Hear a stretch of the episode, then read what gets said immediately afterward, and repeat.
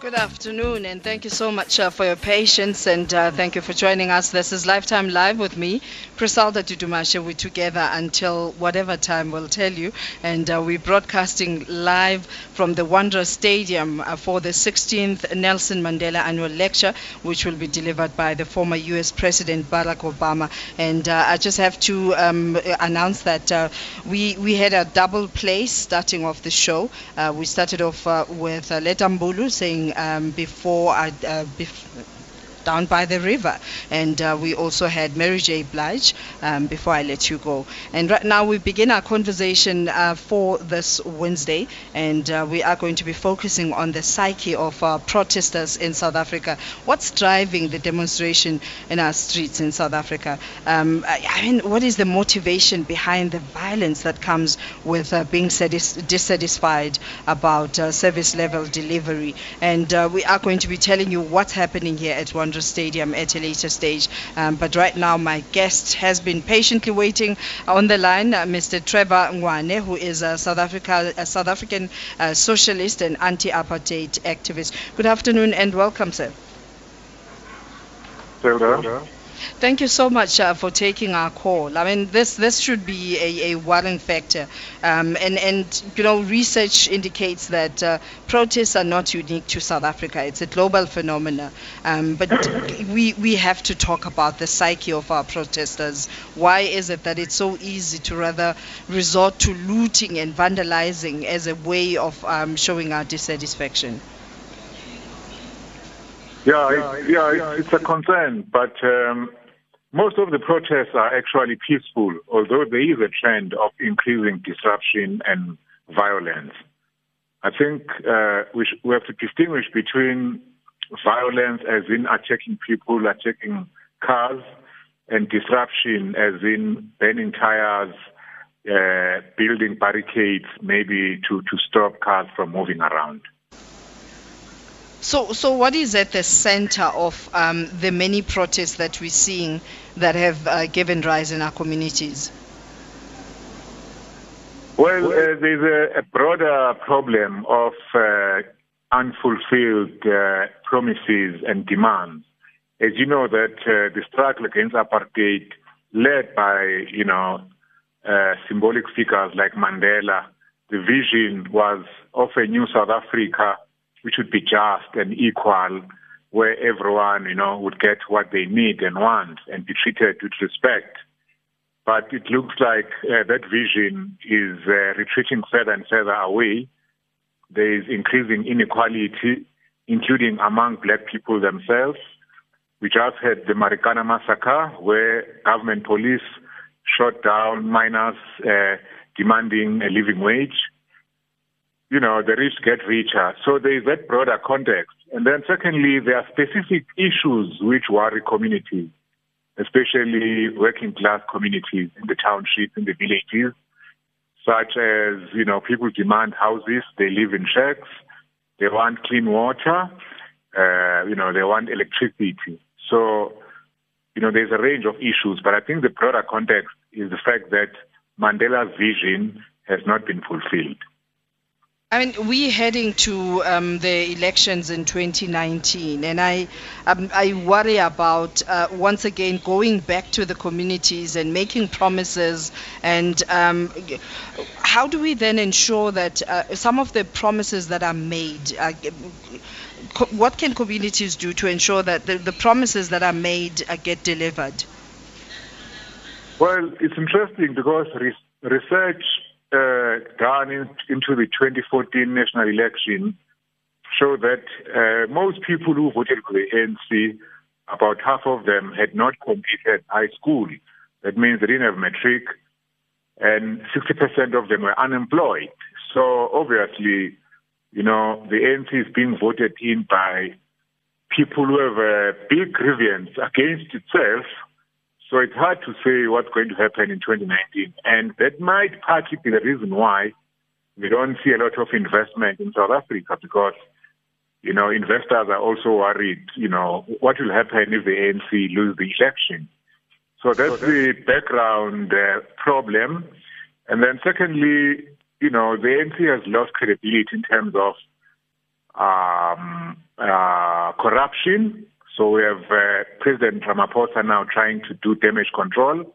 The ANC has lost legitimacy because of division in, inside itself, but that's also because the ANC is struggling to recreate itself, to make itself better than what it has become.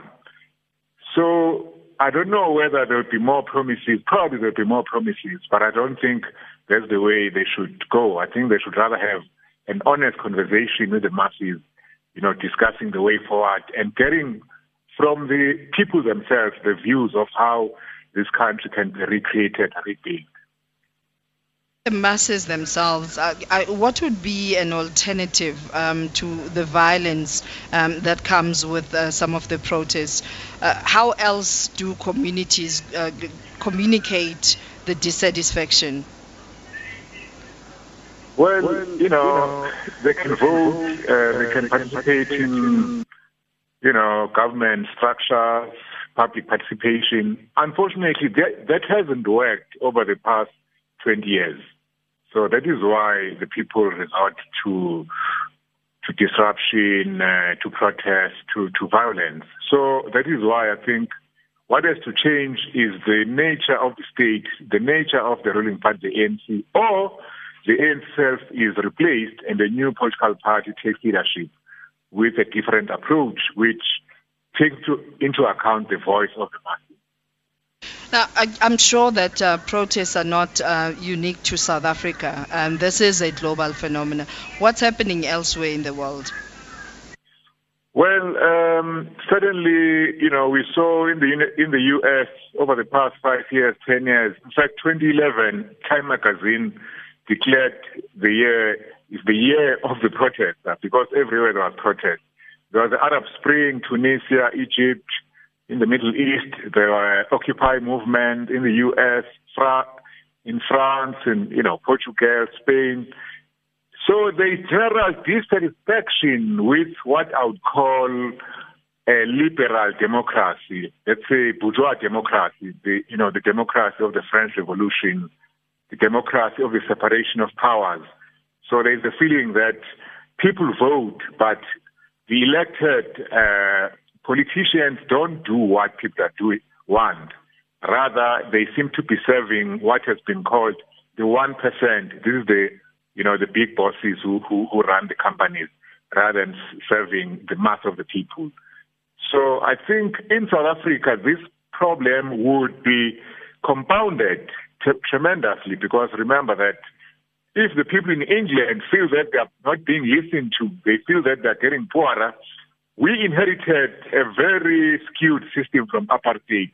It means new grievances uh, are actually being piled upon old ones.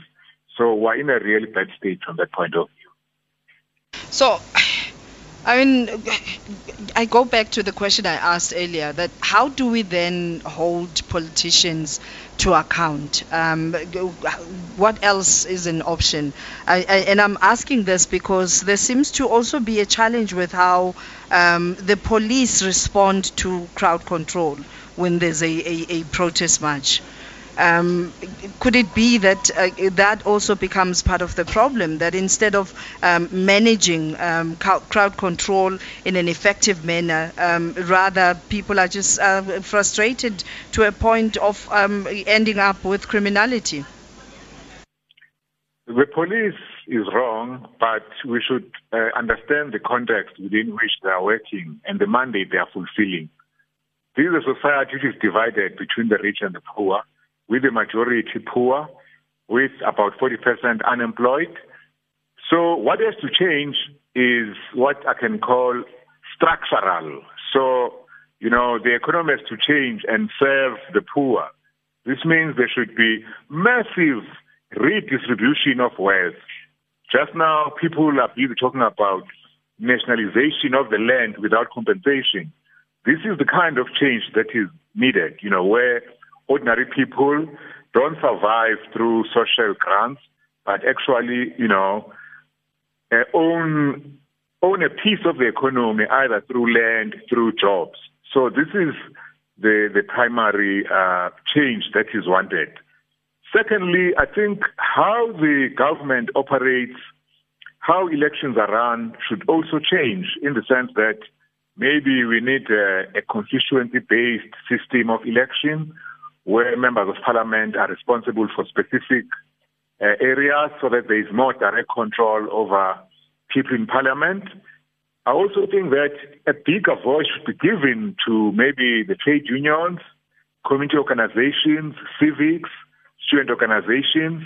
For example, let's take the students. Students have, have to have more say over how universities, schools are run.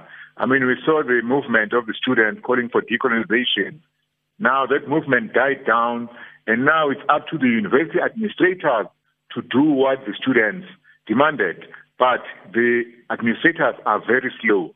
So it is better if structures be created where universities, you know, also include students, also include the broader community in mapping out how, you know, education is run on a day-to-day basis. Is the same with uh, local government. You know, communities should be there in the council chambers debating and giving their advice and saying what they want and how they want services to be delivered where they live. I'm going to take um, this last minute, um, uh, Dr. Ngwane, and ask you what your hopes are for the speech that is about to be delivered by um, former President of the U.S., uh, President Barack Obama. Obama, you know, was a president of a country which is exactly where we don't want to go, which is a capitalist country run by big business. So I think maybe Obama learned his lesson that although he was in power, but, you know, the police in the U.S. continued to shoot down black people willy-nilly. So what has to change is structural. The wealth must go to the people. The power must be distributed to ordinary people. Only the poor, only the homeless will come up with a policy to address homelessness and to address poverty. You cannot leave those big decisions to the elite, to the rich, to those who are enjoying the good life whilst we suffer. Thank you very much uh, for joining us and uh, for that enlightening conversation, Dr. Trevor Ngwane, who is a South African socialist and uh, an anti-apartheid activist. Thank you very much for joining us, sir. All right, uh, we're going to take uh, news headlines uh, with Utsile Saku.